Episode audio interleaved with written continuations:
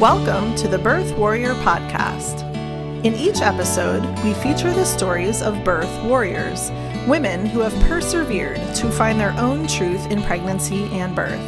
As you hear these women share their stories of love, autonomy, connection, and power, it is our deepest wish that you will be inspired, empowered, and supported to find your own truth. We are honored these women have stepped forward to share their personal stories and to help us remember that we all have the power to choose what is right for us. The Birth Warrior podcast is a presentation of the Indie Birth Association and is not intended to be medical advice. Hello, friends, and welcome to the Birth Warrior podcast. I am your host, Jaden Graham. Today we have Megan on the show. Megan is a wife and mother of two sweet children and lives on a little homestead in Montana. Through her most recent pregnancy and birth, she was able to discover a deep trust within herself, her body, and what it was created to do. I also wanted to mention that at various points throughout the episode, you might hear some strange feedback, almost like an echo on my end. Um, and that would be doing a total disservice to the content of the episode if I attempted to edit it out. So just wanted to make you all aware of that. It is not you, it is me. All right, enjoy the show. Hey, Megan, welcome to the show. Thank you so much for being here. Hey, it's nice to be here. Thanks for having me. Yeah. Yeah, totally. Um so wherever you'd like to begin. Okay, awesome. Um so I guess the start of my journey to motherhood started before I I had um my first two kids that are here with us now, I had a miscarriage the first time we tried to get pregnant. And that really, really affected me a lot. And it's like just what I've learned from that has really carried on into my whole journey of motherhood. Mm-hmm. Um, I, I lost the baby really early. I didn't even know what the gender was, but I gave the baby a name. Their name is Eden. It just was a, a way for me to kind of heal from that. And then the very next month after I miscarried, I got pregnant with my first daughter, Sophia. And then she was six months old when I got pregnant with my my next baby. So that was that's that's the story that I want to share today was my son Dimitri's birth. Um, so they my two kids are really close in age. They only have a 15 month age gap, and I could definitely feel uh, that kind of wearing on my body during Demi's pregnancy. It was kind of a rough um, pregnancy. I had a lot of um, pubic bone pain and pelvic pain and stuff like that. And um, and then starting at 37 weeks, I actually thought I was going into labor the day I turned 37 weeks because I had what totally felt like labor contractions. And um, I called my midwife and she said that it's probably just prodromal labor. But I had prodromal labor for three straight weeks. It would start in the morning as soon as I got up out of bed, and then it wouldn't end until like an hour after I went to bed that night. Um, so that happened for like three weeks, which was kind of annoying. but um, after my labor, I realized that all that was doing something, and I was actually um, grateful for the prodromal labor because my labor was like super fast. Mm-hmm. Um, so his due date was March, actually March 3rd, but because it was leap year, it was actually March 2nd. Um, so on that night, we went to bed just like normal. I had been having my prodromal labor contractions all day long, and I went to bed, and they didn't stop an hour after I went to bed, which I had gotten pretty good at sleeping through contractions, so I didn't even really notice. And then about midnight, a contraction woke me up, and it felt pretty different than all the prodromal labor contractions I'd been having. It was a lot stronger and um, deeper, I guess. Um, but just after like three straight weeks of all these contractions, I was like quite skeptical, and I was like not going to get my hopes up. Mm-hmm. Um, but I just got up and I went to the bathroom and walked around a little and I went and laid back down. Um, I was trying to just like feel the contractions and try to decide if I should wake up my husband. I, I really couldn't tell if they were real or not.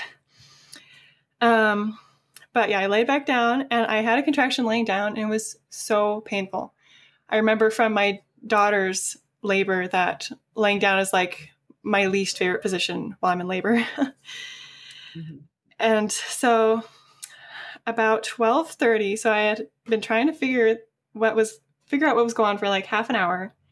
And I woke up my husband at 12:30 and I texted my midwife and um, Luke was all like, "Are you sure this is the real thing because I don't really want to wake up." He was like all sleepy and it's like, "Just be sure this is the real thing before you wake me up."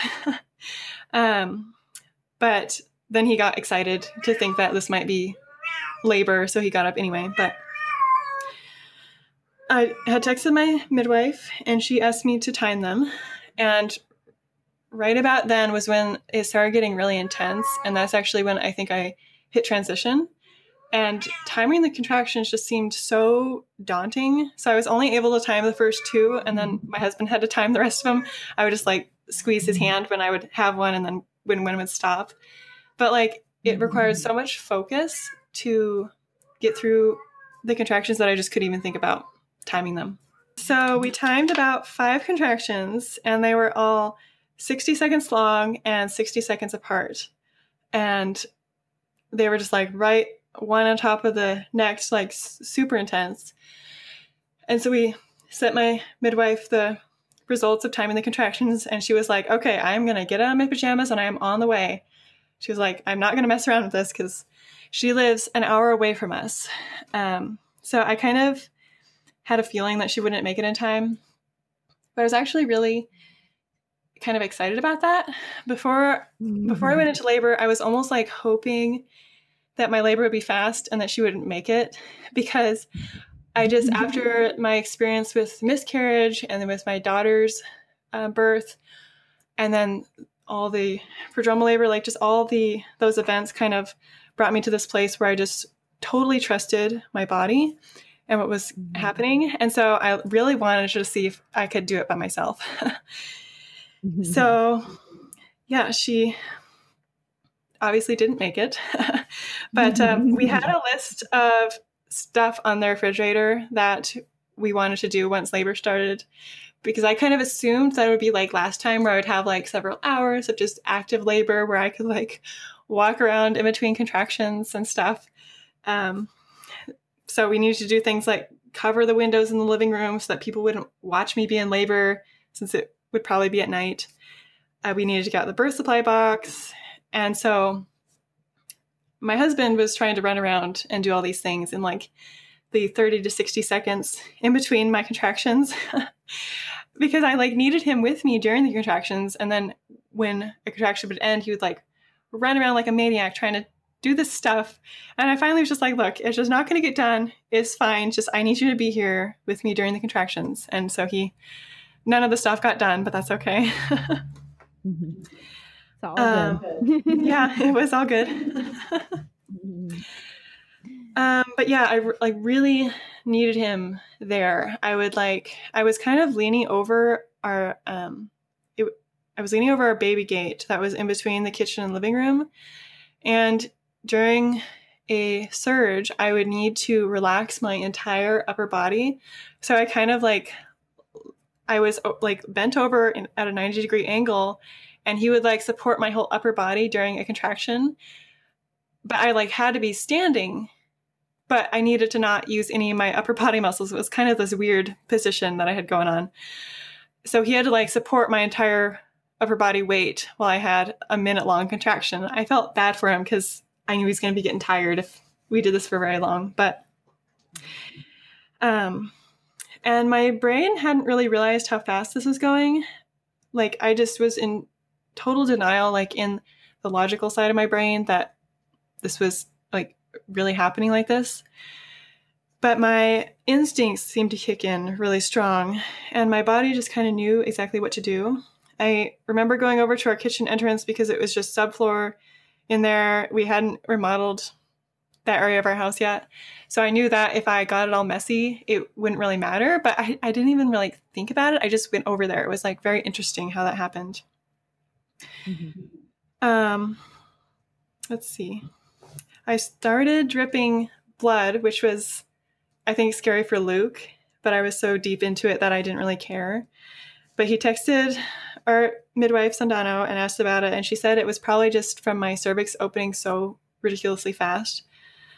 Um, so he was texting with um, Sandano because I I couldn't, and asking her stuff, and she was telling us that she was like 30 minutes away. I'm almost there. She was like texting us updates every time she would get to the next town. Um, and what was interesting to me was that in my last labor, I was so loud, I would like scream through every contraction once I hit transition. And I did that in the two hours of transition and the three hours of pushing.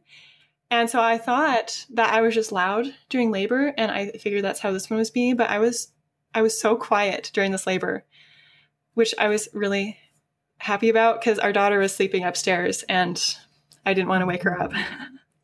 but uh, yeah, I was like super quiet as a mouse for most of the time. And then as I got closer to pushing, I started like growling, like this really deep, guttural, primal noise that I had never heard myself make before. It was a little weird. And uh. Yeah, very, yeah, like kind of growling. I actually have a video of the birth, and I remember hearing my noises that I was making on the video and I was like, I don't remember making that noise in the moment, but it was kind of funny. Um, during each contraction, it was like a freight train was moving through me. It was just happening so fast. Like I've heard other people compare contraction contractions that are really fast to a freight train moving through their body, and I didn't really understand that until this labor because it was totally like that. And it took everything I had not to panic but there was one point where I almost let myself like get out of control and it made it so much more painful that that contraction. So it was like crazy mm. how much just being calm like managed the pain of the contractions. Mm-hmm. But I would just tell myself like at the peak of a contraction, I would keep saying this is the worst it's going to be and I can get through it. I haven't died yet. And then afterwards, I would say um, just to myself, that this was le- one less contraction than I have to do later. Like each contraction was like bringing me closer to meeting my baby, and that was like kind of like my internal pep talk. um, but yeah, one of the other crazy things was that I remember thinking to myself that the midwife would get there and check me and tell me that I was like one centimeter dilated. Like this was my worst fear throughout the whole labor. But that's like totally ridiculous because I was probably already at 10 centimeters at that point. Did um, that stem from your last uh, labor? What? Did that fear was that was that did that kind of stem from your last labor that you had? Um, I guess so. Probably. I mean, that last labor was 24 hours, and I just remember being really disappointed about how long it took. And that, I mean, I had a cervical lip during that one, and I just remember being frustrated that my body wasn't like working properly. And so I guess, yeah, I never thought about that. That's interesting. I guess it probably did stem from that, that I just wasn't sure that my body would do it by, by itself. But mm-hmm. yeah, that's interesting. Mm. Um, yeah, so I started leaking water and I thought I was peeing myself. but then, like, every time I would have a contraction, it would like press more amniotic fluid out. So I, I realized that my water had broken. um, but like every contraction would like squeeze more out. I guess maybe it was the pressure of the contraction that was pushing it out. But that was interesting. We made a huge mess from all the blood and amniotic fluid on our floor. But um, so at 1.30, it had been an hour since I actually realized that it was labor. And that was like my transition period was an hour. And then at that point, I started feeling like I needed to poop. and I was totally sure that I had. And afterwards, I asked Luke, "Did I poop?" And you just cleaned it up. And he was like, "No, you didn't. You just had the baby." But I like was so sure that I had. It was weird. mm-hmm. um, but my I hadn't experienced this with with my last labor, the fetal ejection reflex. I had to work so hard at pushing myself with my first birth. But with this one, my body just like totally took over and it was just like bearing down by itself. It was such a cool experience. Um, but I wasn't I wasn't pushing with the contractions yet because for some reason I still thought I was wasn't all the way dilated. I still had this thought that I was like only one or two centimeters. Um, so I decided to check myself, and I found that he was only like an inch or less away from coming out. So I was like, okay, mm. I guess that means I'm dilated, so I can like push with the contractions. but yeah, at, at, that point, I started pushing with them, and that made it go like super fast. Um, and Luke was like, he would help me during contraction, and then when it would end, he would like try to mop up some of the mess that I was making on the floor, and he was helping me put uh, clary sage essential oil on my back and my wrists, and I hadn't gotten to use a lot of the things that I wanted to, like my essential oil diffuser and all these things that I had planned for labor. So I was really glad that he was doing that with the essential oils so that I at least had one of the things that I planned for managing pain. Um, but once I started pushing with the contractions, I think I only pushed like twice. And then I felt the ring of fire and he was crowning. And I, this was another thing that was just kind of instinctive that I didn't even really think about was that I just like squatted down. I went from standing to this squat. And um, as his head came out, I kind of like lunged forward from the sharp burning pain and I like ran into our, our baby gate. And Luke had no idea that it was happening this fast. So he kind of looked at me like, what are you doing? Like, why are you like slamming yourself into this gate? Um, mm-hmm. but then I, I reached down and I felt his head come out. Like I had my hand on his head as it came out of me, which was so cool. And his head just kind of hung out there until my next contraction. And at that point, Luke kind of looked down and he was like, he did one of those like double looks, like, what? He's out? Like, he was, he was definitely not expecting that, but it was pretty funny. but the next contraction I had, his body slithered out. I already had my hands down there, kind of touching him. So I just grabbed him and pulled him up to my chest. I remember um, beforehand, I had been concerned that like if I was going to catch my own baby, I wonder I wondered if he would be too slippery for me to like hold on to him. But in the moment, it was like so easy to just like reach down and grab him and pull him up to me. Um, I and he started crying, and I like turned him over to make sure that there was nothing on his nose or his mouth that he could have like get enough air. And then I stood up and I realized that his his cord was really short or something. Like I couldn't pull him up to my chest. Like he was kind of at my stomach height. And I remember being just really annoyed about this. Like, mm-hmm. and I almost couldn't even figure out how to fix it. But then after a minute, I realized that his cord was from his belly button. It was up over his shoulder, around the back of his neck, and then back down. So it was like it wasn't like around his neck fully. It was just around the back and it was making it mm-hmm. a lot mm-hmm. shorter. Mm-hmm. Um, so I unwrapped him and then I like was able to pull him to my chest and I sent Luke to go get some waterproof pads t- and clean towels so we could lay him on the couch so I could sit down because we were just like totally not prepared. We had like absolutely nothing ready. So he just got some of our bath towels. Like we didn't even use the Chuck pad Chux pads that we had prepared for this. mm-hmm. um, but he went and laid him on the couch and I I had to go over our rug which I, I probably should have asked him to put towels down to make a path for me, but I just like kind of ran over the rug to get to the couch so that I didn't drip too badly on it.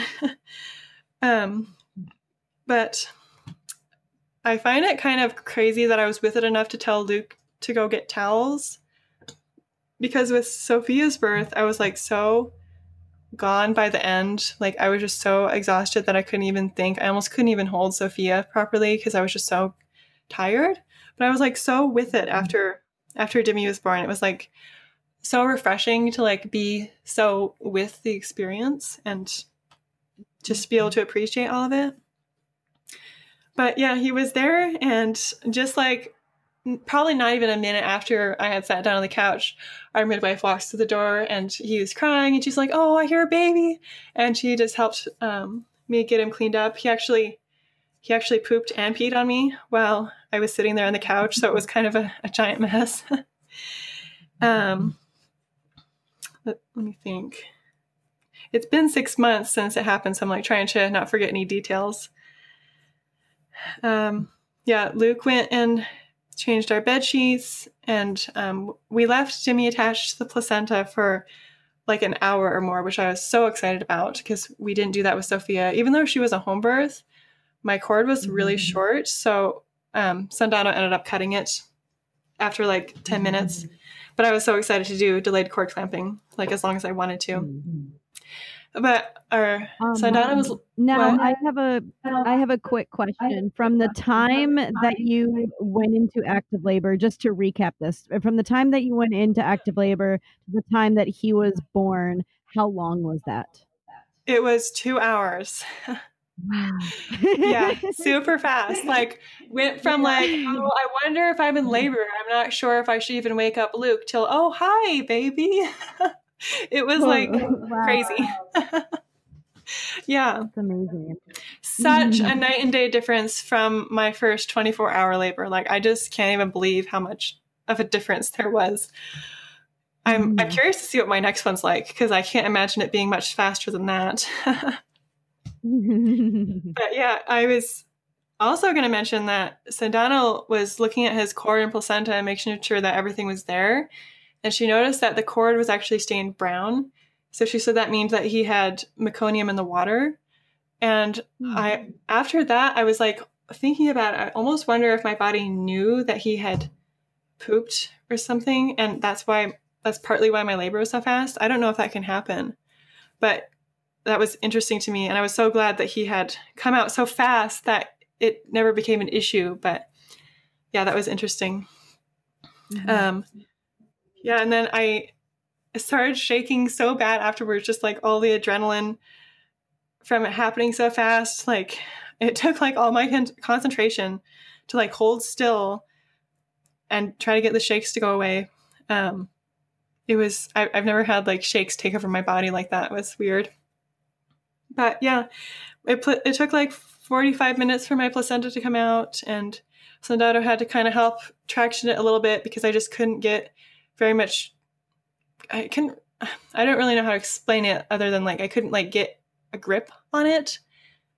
I don't know. It was like so much smaller than the baby, so my like uterus couldn't like grab onto it to like push it out in a way. But after she helped me mm. traction it, it came right out and both times I've actually eaten my placenta. I know that's not super common, but it helped me so much with hormones and baby blues, and I'm definitely gonna do that every single time because it's awesome. But Did you eat it raw Yeah. or how? how um, yeah, I actually think these instructions are on the Indie Birth website. I think that's where I first discovered this, but I, um, I did steam it um, just in case there was bacteria on it. I just steamed it for like 10 minutes and then I cut it up into tiny pieces um, and then I froze it and then I just ate those as um, pills, I guess. So it was kind of like semi raw, but just steamed a little in case my, my midwife recommended doing that just in case you poop during labor, especially. There can be a lot of bacteria on the placenta. But yeah, I've done it that way both times and I really enjoy that way. It seems a little simpler than encapsulating it. Mhm. Yeah. But yeah, it was totally perfect. And a little while later, I think Sundana was only there for like a couple hours. She like cleaned everything up and it was almost like nothing had even happened. And then my daughter woke up and got to meet her brother and it was it was awesome. but yeah. It was it was kind of like my ideal birth experience. Like I can't even really imagine it having gone much better than that. It was just exactly what I wanted it to be like, which was really exciting. yeah. Yay. Oh, Megan, thank you so much. That Yeah. was a beautiful story. Oh, thank Um, you. And is there, yeah, is there anything else that you would like to leave our listeners with? Any just wisdom or message? Yeah, this is kind of what I tell all moms who ask me for advice is that just really trusting in your body and trusting in the process of birth is like everything to me. Like your body was so perfectly designed to do this specific thing and if like we can just kind of get our fears out of the way and just trust in our bodies to do what they were made to do, it makes it so much easier. And so I guess just um, working on releasing fear and trusting in yourself is what I would tell other moms. Mm, cool. Awesome. Well, Megan, thank you so much. Yeah, thank you. This was fun. Yeah, it was so fun. Yeah, Yay. So fun. thank you. thank you so much for listening. Storytelling is a profound agent of change, one that has the ability to plant seeds of inspiration, introspection, and beyond. If you have an empowering birth story that you would like to share on our podcast, please head over to indiebirth.org forward slash birth warrior to send your submissions. That's indiebirth.org forward slash birth warrior. Hope you have a beautiful week wherever you are in the world. Until next time, friends.